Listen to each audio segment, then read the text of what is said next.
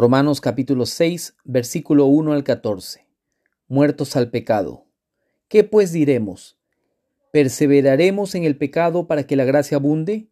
En ninguna manera, porque los que hemos muerto al pecado, ¿cómo viviremos aún en él? ¿O no sabéis que todos los que hemos sido bautizados en Cristo Jesús hemos sido bautizados en su muerte? Porque somos sepultados juntamente con él para muerte por el bautismo, a fin de que como Cristo resucitó de los muertos por la gloria del Padre, así también nosotros andemos en vida nueva.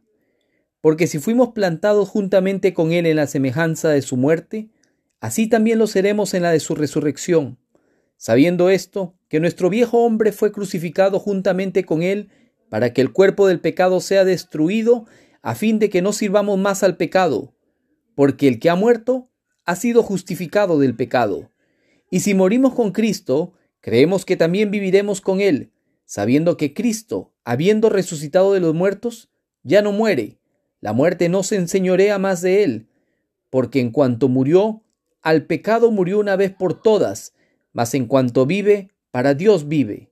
Así también vosotros consideraos muertos al pecado, pero vivos para Dios en Cristo Jesús, Señor nuestro.